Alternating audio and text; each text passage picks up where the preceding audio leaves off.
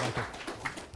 Michael, thank you so much. And it's a tremendous pleasure to be with you all and celebrating the return of so many Oxonians and Antonians to the university.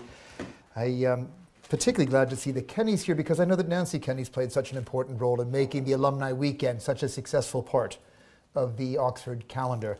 And looking at the turnout this year, I can see, Nancy, that the fruit of your efforts is very evident in 2014. It's true, I have another book coming out. And in a totally uncynical way, I chose to write on the First World War. The title of my lecture is to bring us to the Ottoman front and examines the First World War in the Middle East. And I'd like to begin on a personal note.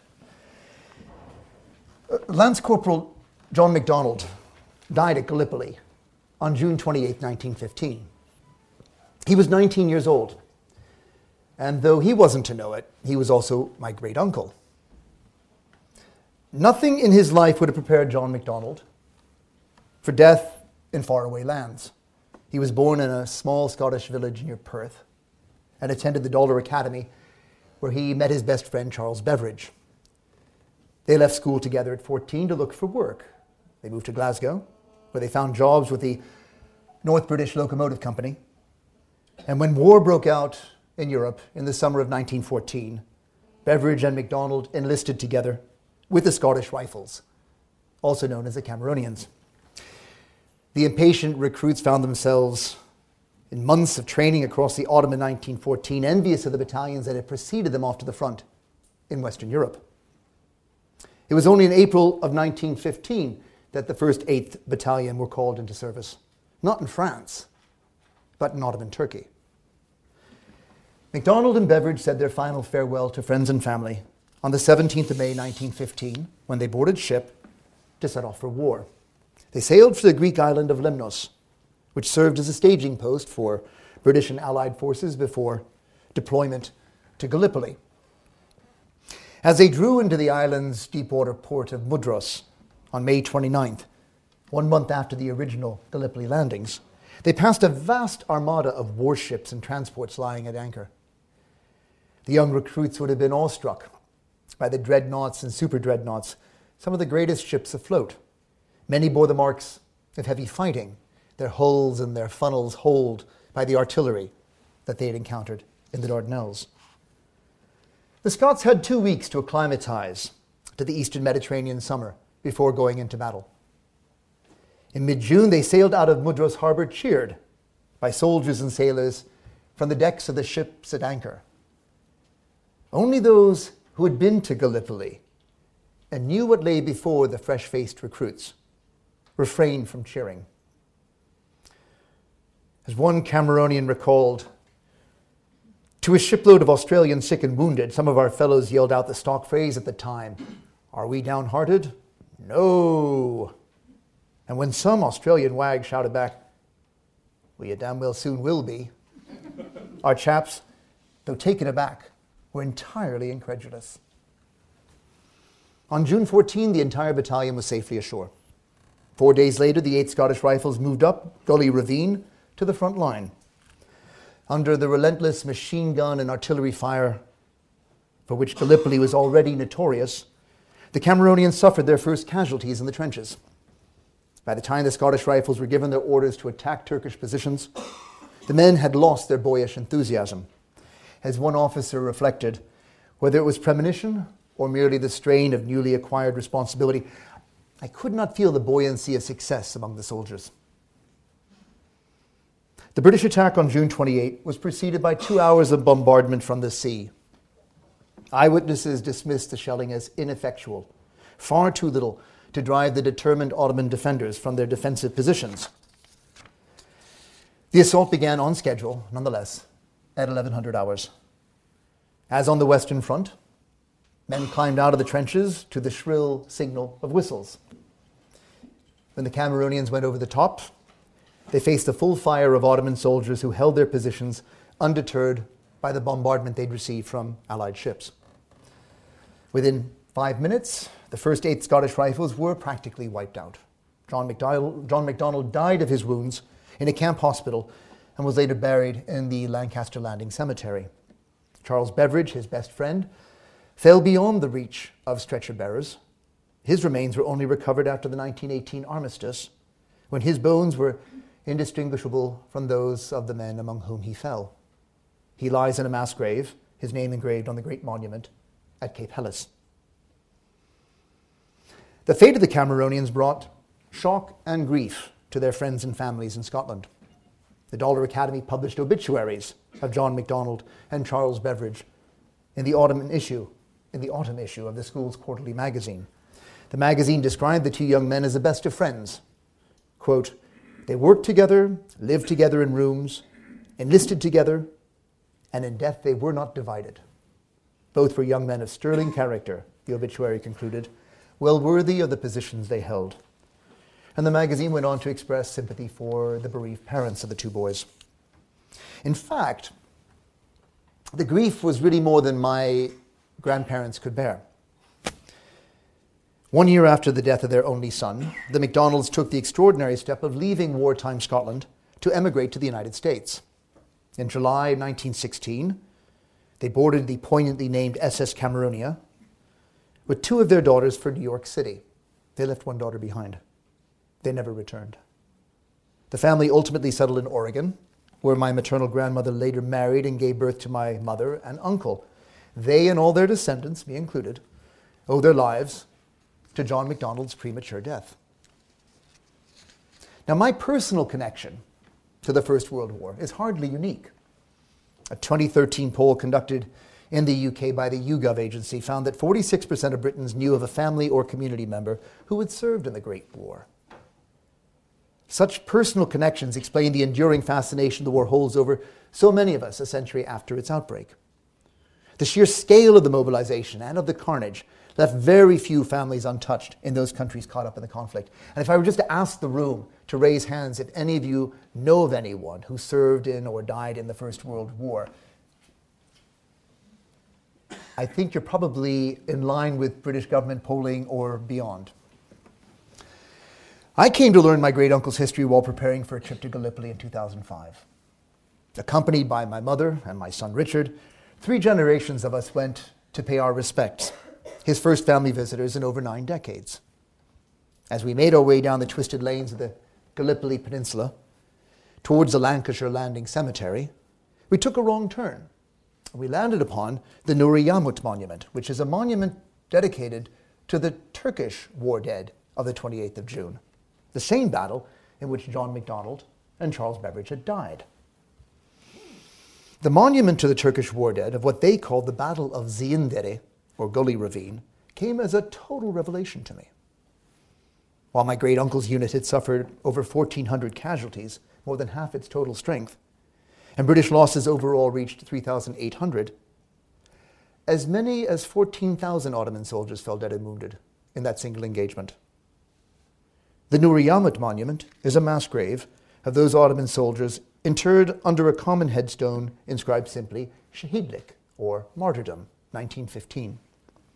All the books that I'd read on the Cameronians had treated the terrible waste of British life on the day that my great uncle had died. But none of the English accounts had mentioned the thousands of Turkish war dead. It was sobering to realize that the number of bereaved Turkish families would have so far outstripped the numbers in Scotland. I came away from Gallipoli struck by how little we in the West know about the Turkish and Arab experience of the Great War. The scores of books published in English on the different Middle Eastern fronts reflect British or Allied experiences. Gallipoli was Churchill's debacle. Kut al-Amara was Townshend's surrender. The Arab revolt was led by Lawrence of Arabia. It was Maude's entry to Baghdad and Allenby's entry into Jerusalem. Social historians keen to break with the official history's top down approach probed the experience of common soldiers by tapping into diaries and letters held in private paper archives in places like London's Imperial War Museum or Canberra's Australian War Monument, Wellington's Alexander Turnbull Library, and our own Middle East Centre archive. After a century of research, we have a comprehensive view of the Allied side of the trenches. But we're only just beginning to come to terms with the other side of the trenches the experiences of Ottoman soldiers caught up in a desperate struggle for survival against powerful invaders. Now, it's actually quite difficult to approach the Great War from the Ottoman front. While there are dozens of diaries and memoirs published in Turkey and in the Arab world, few Western historians have the language skills to read these books, and only a fraction of these primary sources have been published in English or French translations. Archival materials are even harder to access. The Turkish Military and Strategic Studies Archive in Ankara holds the largest collection of primary materials on the First World War in the Middle East. Yet, access to ATASE, as it's known by its Turkish acronym, is strictly controlled, with researchers required to pass a security clearance that can take months and is often declined with no grounds. Large parts of the collection are closed to researchers who face restrictions on copying materials. They basically have to write down whatever limited materials they're allowed to view without photocopying. There are, however, a number of Turkish and Western scholars who have gained access to this valuable collection and are beginning to publish important secondary sources on the Ottoman experience of the Great War. Elsewhere in the Middle East, national archives where they exist were established well after the conflict and so don't place particular emphasis on the First World War.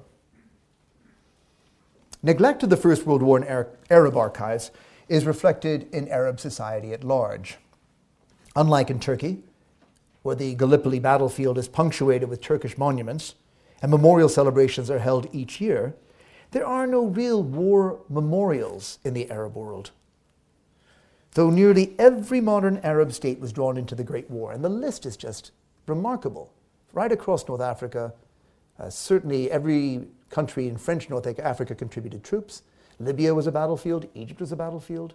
If you go through Syria, Lebanon, Israel, Palestinian Authority territories, Jordan, Saudi Arabia, Iraq, Iran, Turkey, it's really hard to think of a part of the Middle East untouched by the conflict. But the war is remembered as, well, someone else's war. Though all these countries in the Middle East were caught up in it, they didn't see it as their war. It was a time of suffering inflicted on the Arab people by the failing Ottoman Empire and its rash young Turk leadership. In the Arab world, the Great War only left martyrs, particularly the Arab nationalists hanged by Jamal Pasha in Beirut and Damascus, but no heroes. So it's time to restore the Ottoman front to its rightful place, both in the history of the Great War and in the history of the modern Middle East. For it was the Ottoman entry into the war, more than any other event, that turned Europe's conflict into a world war. Unlike the relatively minor skirmishes in the Far East and in East Africa, major battles were fought across the four full years of World War I in the Middle East. Moreover, the Middle Eastern battlefields were often the most international battlefields of the war. Australians and New Zealanders, every ethnicity of South Asia, North Africans, Senegalese, and Sudanese made common cause with French, English, Welsh, Scottish, and Irish soldiers against the Turkish, Arab, Kurdish, Armenian, and Circassian combatants in the Ottoman army and their German and Austrian allies. The Ottoman front was a veritable Tower of Babel, an unprecedented conflict between international armies. You want world war? Go to the Ottoman front. Most Entente war planners dismissed the Ottoman Empire as a sideshow to the main theaters of the war on the Western and Eastern fronts. Influential Britons like Kitchener and Churchill only lobbied to take the war to the Turks in the mistaken belief that this would provide the Allies with a quick victory against the Central Powers that would hasten the end of the war. In this calculus, of course, the war planners were tragically mistaken.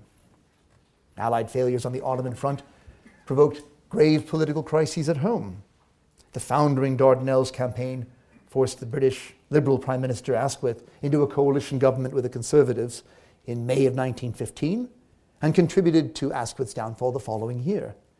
British wartime defeats in Gallipoli and in Mesopotamia led to two separate parliamentary commissions of inquiry whose reports were equally damning of political and military decision makers. So the Great War made itself felt in every aspect of the British and European experience and contributed enormously to the globalizing of that conflict. In the end, the Ottoman front proved more influential on the First World War than contemporaries ever imagined it would. Allied war planners, as I said, believing a quick victory over the weak Ottoman Empire might precipitate the Central Powers' surrender, found themselves drawn into a series of very intense campaigns that lasted nearly the full length of the war. The battles in the Caucasus and Persia, the failed attempts to force the Dardanelles, the reversals in Mesopotamia, and the long campaign through Sinai, Palestine, and Syria diverted hundreds of thousands of men and strategic war material away from the primary theaters of operation on the Western and Eastern fronts. Rather than hastening the end of the conflict, the Ottoman front served to lengthen the war and to lengthen the war significantly. Much of the Allied war effort in the Middle East was driven by what proved to be an unwarranted fear of jihad. While colonial Muslims remained largely unresponsive to the Ottoman Sultan Caliph's appeal, the European imperial powers continued to assume that any major Turkish victory in the battlefield might provoke the sort of long dreaded Islamic uprising in their colonies in India or Egypt or in North Africa. Ironically, this left the Allies even more receptive to the Sultan's call for jihad than the international Muslim community. And even a century later, the Western world has yet to shake off this belief that Muslims might act in a collectively fanatical manner.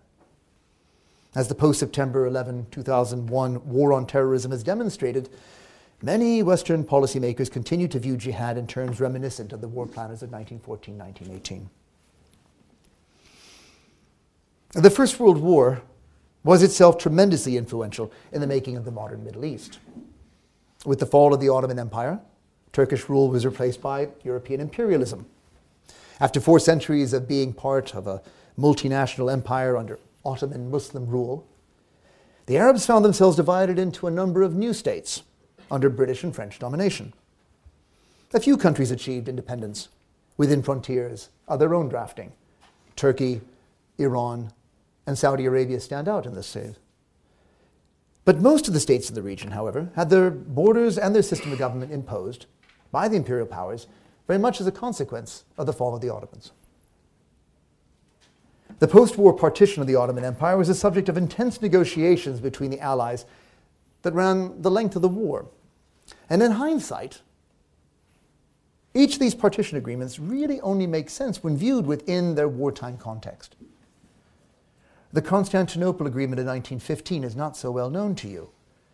But it was when the Allies began discussion of how to partition a defeated Ottoman Empire, and it was when Russia really staked its claim to Constantinople and the Straits of the Bosphorus and the Dardanelles. So that happened when the Allies anticipated a quick conquest of Istanbul on the eve of the Dardanelles campaign. The Hussein McMahon correspondence is probably better known to you.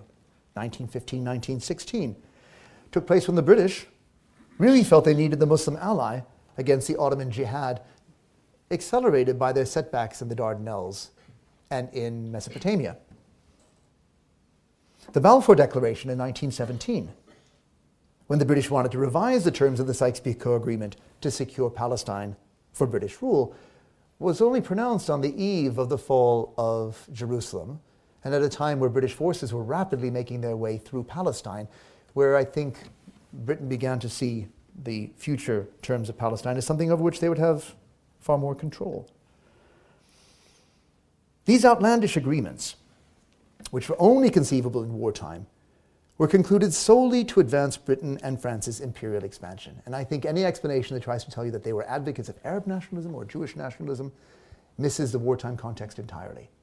It is hard to imagine that the British would have openly advocated Arab nationalism or Jewish nationalism absence a great war.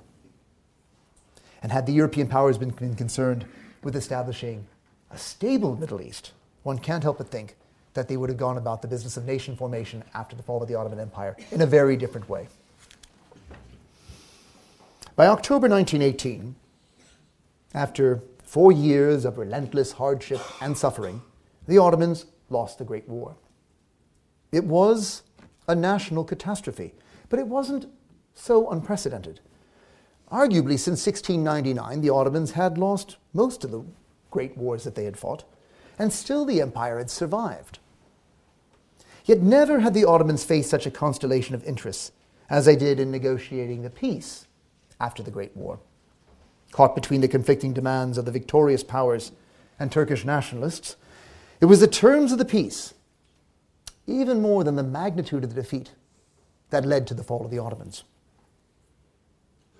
There was nothing the Ottomans could do to soften the terms the Allies would impose in the Paris Peace Conference. From the very outset of the war, as we've already noted, Britain, France, and Russia had negotiated the future partition of Ottoman domains. Though Russia had retracted its claims after the Bolshevik Revolution, new allies had taken its place. Italy and Greece, both relative latecomers to the Great War, Italy declared war on Turkey in August 1915 and Greece only in June of 1917, proved no less avid to acquire Ottoman territory than the Tsar's government had been at the start of the war. In April 1919, the Italians landed troop in the Mediterranean port of Antalya, and on May 15, Greek forces occupied the port of Smyrna or Izmir.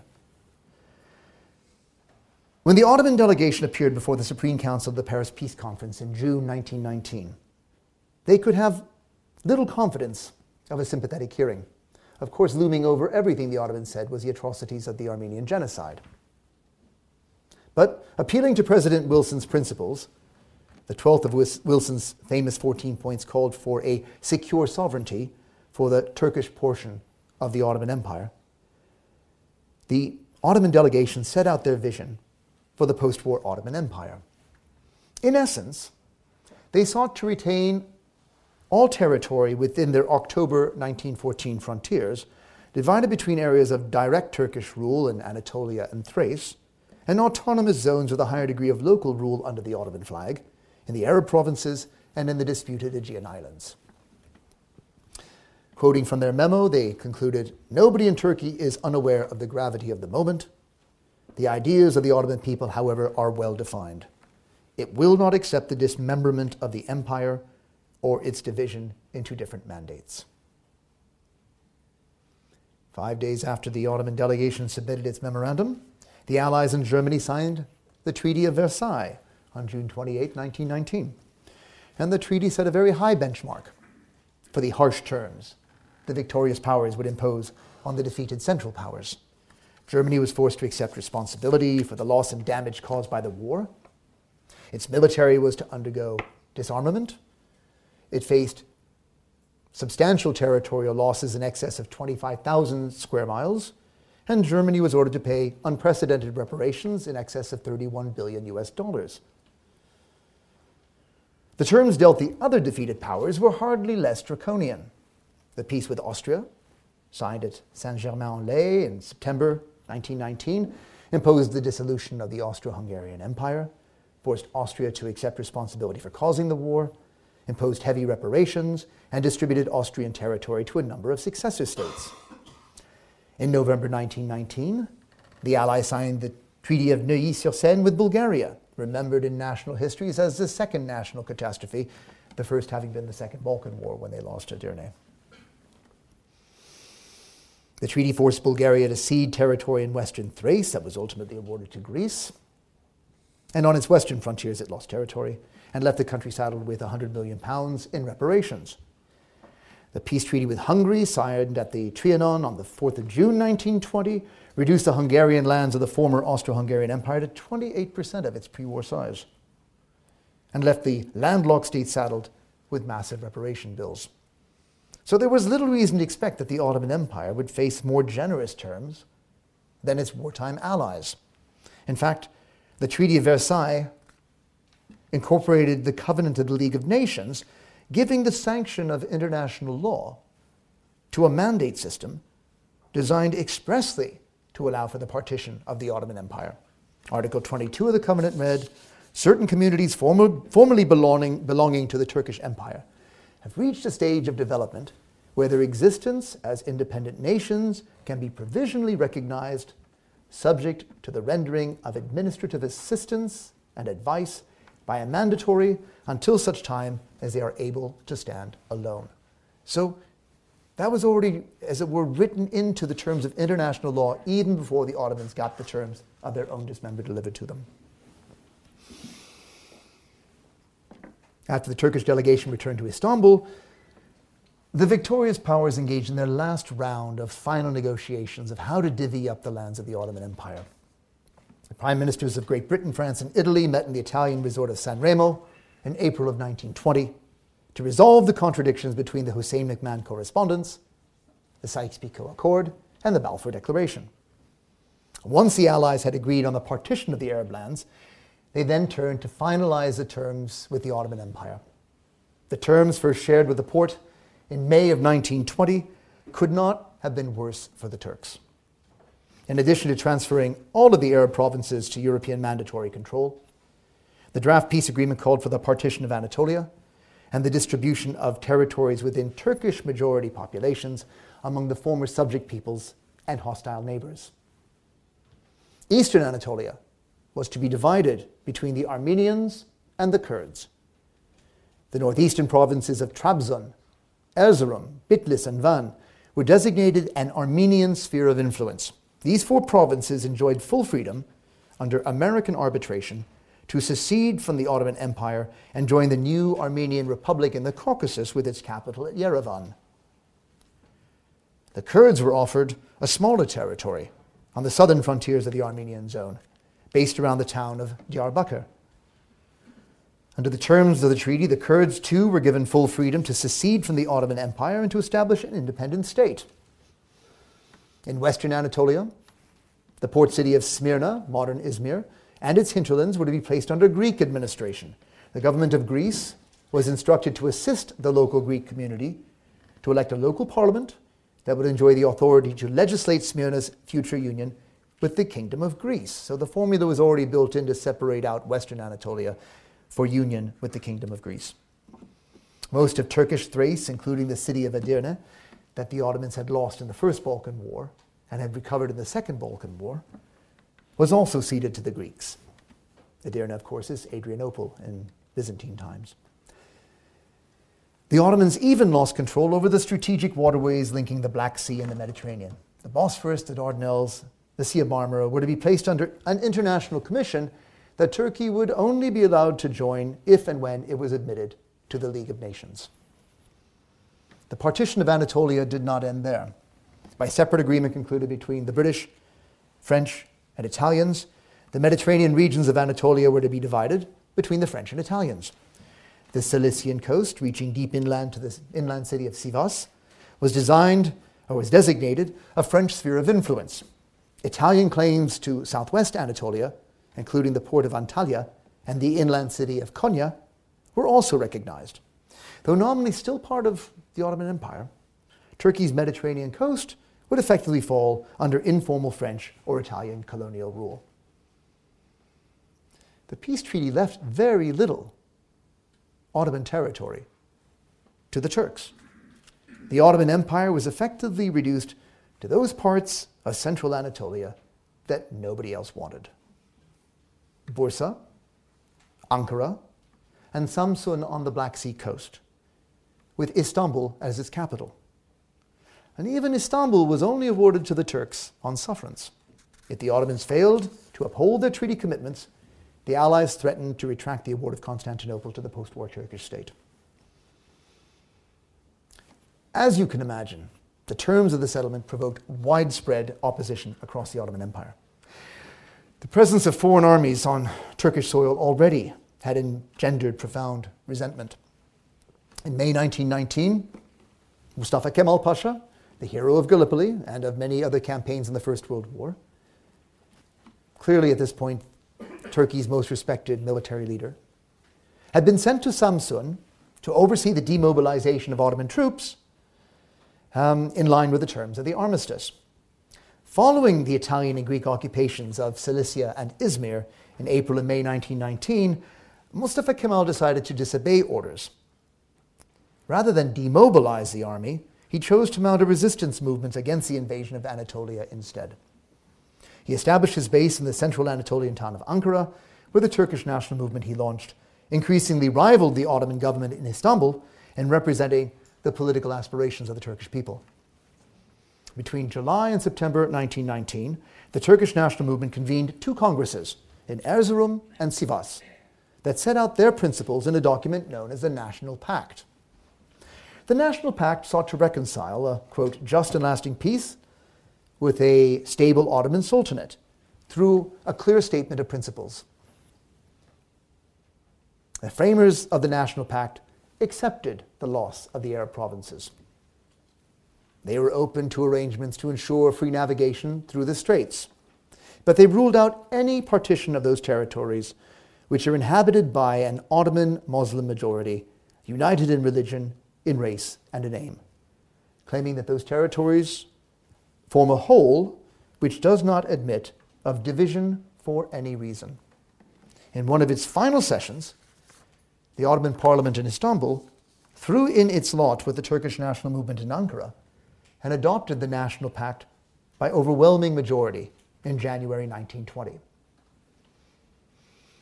However popular the National Pact was with parliamentarians, the Porte viewed the Turkish national movement in central Anatolia as a dangerous threat to its authority.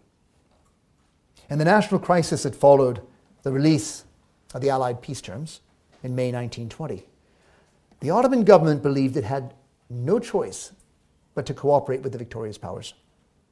By accepting the victorious powers' harsh terms in the short run, the Porte hoped to secure better terms in the long run. The Turkish national movement, on the other hand, believed the Ottomans would never recover the territory or the sovereignty that they signed away in the peace treaty. Mustafa Kemal and his partisans called for the rejection of the draconian terms and resistance to any partition of Anatolia. The Porte believed the course of confrontation advocated by Mustafa Kemal and the Turkish na- national movement, given the shattered state of the Ottoman army and the ruined economy, would lead to nothing short of catastrophe. Resistance might even cost the Ottomans their capital city, Istanbul, which, under the terms of the peace treaty, could be withdrawn if they did not comply with the terms overall. The Ottoman government charged Mustafa Kemal and several other nationalist leaders with high treason in May 1920, and the hero of Gallipoli was sentenced to death in absentia. As we know, history was to prove the Grand Vizier and his government wrong. Only resistance to the peace treaty could preserve a Turkish state within its Anatolian frontiers, and Mustafa Kemal certainly was no traitor. A committed Ottomanist, Mustafa Kemal had framed his every act in terms of preserving the Ottoman state. The National Pact even used the word Ottoman rather than Turk to describe the nation. The breaking point for the Kemalists came when the Ottoman government committed the Turkish nation to the draconian peace and the partition of Anatolia under foreign occupation. In signing the Treaty of Sèvres on August 10, 1920, the Porte provoked an irreconcilable split with the Turkish national movement. From that date forward, the Kemalists worked to bring down both the treaty and the Ottoman government that had signed it. By 1922, after an intense war fought on three fronts against the Armenians in the Caucasus, against the French in Cilicia, and the Greeks in western Anatolia, the Kemalists achieved total victory over all foreign armies in Turkey. After concluding an armistice with Greece in October 1922, the Turkish Grand National Assembly voted to abolish the Ottoman Sultanate on the 1st of November. After only four years on the throne, Mehmed VI who succeeded his half brother Mehmed V in July 1918. He died actually before the end of the war. The last Ottoman Sultan was sent into exile aboard a British warship bound for Malta on the 17th of November. In July 1923, the nationalist government in Turkey signed a new treaty with the victorious powers in Lausanne, Switzerland, the only of the defeated Central Powers to actually renegotiate the terms of the peace with the victorious powers. The Treaty of Lausanne recognized Turkish independence more or less within its present boundaries. It actually grew when France ceded the uh, Iskandarun or Alexandretta territories to Turkey uh, from the French mandate in Syria. Source of some grievance to Syrians down to the present, but that's not for today's lecture. On the strength of that international recognition, the Turkish Republic was proclaimed on October 29, 1923, with Mustafa Kemal as the new country's first president. The Turkish parliament later awarded Mustafa Kemal the surname Ataturk, literally the father of the Turks, in recognition of his leadership in the creation of the modern Turkish Republic. But here's the trick.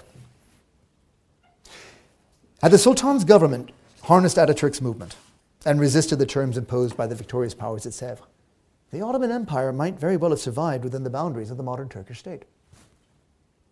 However catastrophic their defeat in the Great War. It was acceptance of the draconian peace that led to the fall of the Ottomans. Now, the borders of the post war settlement have proven remarkably resilient, as had the conflicts that these post war boundaries engendered. A few examples. The Kurdish people found themselves divided between Turkey, Iran, Iraq, and Syria, and had been embroiled in conflict with each of their host governments over the past century in pursuit of their cultural and political rights. Lebanon, created by France as a Christian state in 1920, has succumbed to a string of civil wars as its political institutions failed to keep up with its demographic changes, and Muslims came to outnumber Christians in the erstwhile Christian state. Syria, unreconciled to the creation of Lebanon from what many Syrian nationalists believe to be an integral part of their country, sent its military to occupy civil war Lebanon in 1976. They were to remain nearly three decades. Despite its natural and human resources, Iraq has never known enduring peace within its mandate boundaries. Coup and conflict with Britain in World War II, revolution in 1958, war with Iraq between 1980 and 1988, and a seemingly ending, unending cycle of wars since Saddam Hussein's invasion of Kuwait in 1990 and the 2003 American invasion of Iraq to topple Saddam Hussein. But it's the Arab Israeli conflict more than any other legacy of the post war partition that has defined the Middle East as a war zone. Four major wars between Israel and its Arab neighbors in 1948, in 1956, in 1967, and in 1973 have left the Middle East with a number of intractable problems that remain resolved despite peace treaties between Israel and Egypt signed in 1979 and between Israel and Jordan in 1994. Palestinian refugees remain scattered between Lebanon, Syria, and Jordan. Israel continues to occupy the Syrian Golan Heights and the Shebaa farms in South Lebanon. And Israel has yet to relinquish its control over the Palestinian territories in Gaza and the West Bank. Now, while Israel and its Arab neighbors share primary responsibility for their actions over the past century, the roots of their conflict can be traced directly back to the fundamental contradictions of the post war partition. The legitimacy of Middle Eastern frontiers has been called into question since they were first drafted. Arab nationalists in the 1940s and 50s openly called for unity schemes that would have overthrown boundaries widely discredited as an imperialist legacy. Pan Islamists have advocated a broader Islamic union with the same goal. And as recently as last summer, in 2014, a militia calling itself the Islamic State tweeted to its followers that it was smashing Sykes Picot when it declared a caliphate in territory spanning northern Syria and Iraq. So, one century later, the borders of the Middle East remain controversial and volatile. But as I said before, the centenary of the Great War attracts little commemoration in the Middle East. Aside from Gallipoli, where every year Turkish and Anzac veteran associations gather to remember their war dead in a spirit of almost singular fraternity across former enemy lines. The struggles and sacrifices of the global armies who fought in the Ottoman front have been superseded by more pressing contemporary concerns. Revolutionary turmoil in Egypt, civil war in Syria and Iraq, and enduring violence between Israelis and Palestinians preoccupied the Middle East on the 100th anniversary of the start of the Great War. And as the war is remembered in the rest of the world, the part the Ottomans played in that conflict must be taken into account. For it was the Ottoman front with its Asian battlefields and global soldiers that turned Europe's Great War into the First World War, and the consequences of that war still resonate in the modern Middle East today. Thank you.